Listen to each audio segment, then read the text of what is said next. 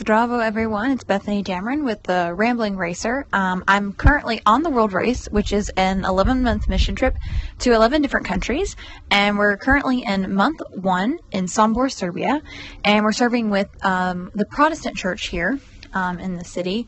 And I'm super excited because this is my first interview with someone that's actually from Sombor. I'm really excited to share this with you all.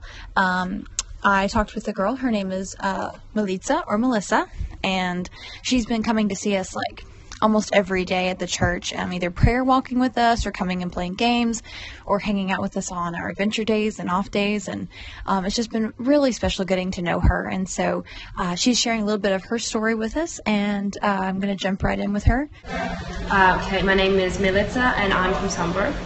And did you grow up in Sombor? Yes. Now you're in university, right? Or you're going to university? I'm in high school.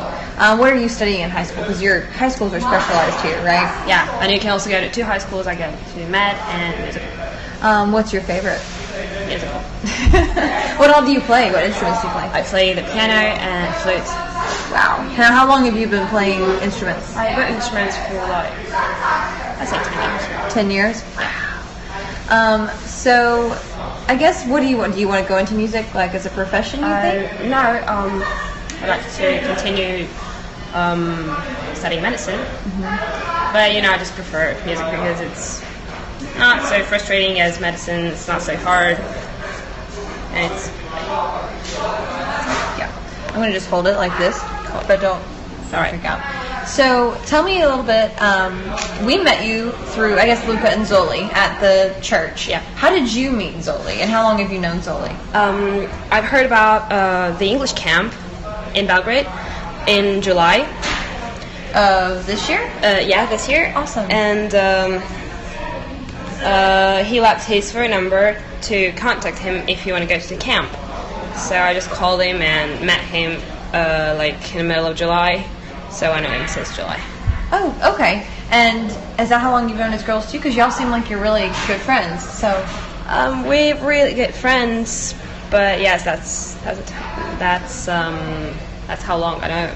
Mm-hmm. So now, how long is English camp? Tell me a little bit. Like, what do y'all do at English camp? At that English camp? Yeah. It was 7 days long, and we got to meet different people and hear stories about Jesus and stories from the Bible and learn new things, talk to people about it. You can maybe get some advice and talk to maybe let's say it was, let's say God, topics about God, Bible and Jesus was a little taboo for you. So you wanted to talk to someone else about it to get their opinion, and that was basically what the camp was about. Now, going into that camp, did you know like a lot about Jesus, or did you learn some stuff that was new at this camp, or is it primarily focused like on English, or how does that work? It was in English language, and I had a lot of questions about it. I did believe in Jesus and in God, but it was hard to believe without some like real evidences. But I did believe, so I just wanted to get answers and things like that. Did you find what you were looking for? Yes, I did. And now I'm even closer to God than I was before. So what's that like for you, I guess, in daily life? You know, I mean, that English camp, I guess, kind of changed your life in a way. Yeah, it did.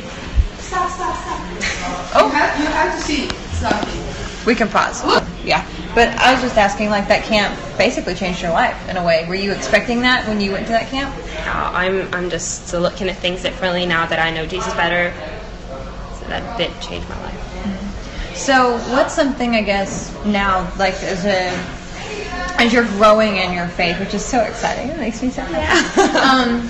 As you're growing in your faith, what are some things that you've learned, I guess, in the last month and a half, right, since the camp? Yeah. Okay. Well, definitely, I don't know if I don't know what I mean, but I've learned to be, like, more thankful for what I have, like, to love more and to just, I don't know. Are there a lot of believers here in Sombor? Yes. Are there? Almost everybody, I think. everyone believes. Does everyone have, like, a personal relationship with Jesus? Like, do they walk in it every day, you think, here? Yeah, yes, definitely. But everyone's relationship with Jesus is kind of different on their own. Like, they have their own way to connect to Jesus. So, we've been calling her Meliza. I go back and forth because I just like her Serbian name, too. But you've been with us every day, I think. Almost every day, right? Since we've been here. So I'm sure you'll be with us the rest of the month, will you? I'll try. Probably. She's busy too. We're all But yeah, no, we've loved spending time with her, and I love spending time with you.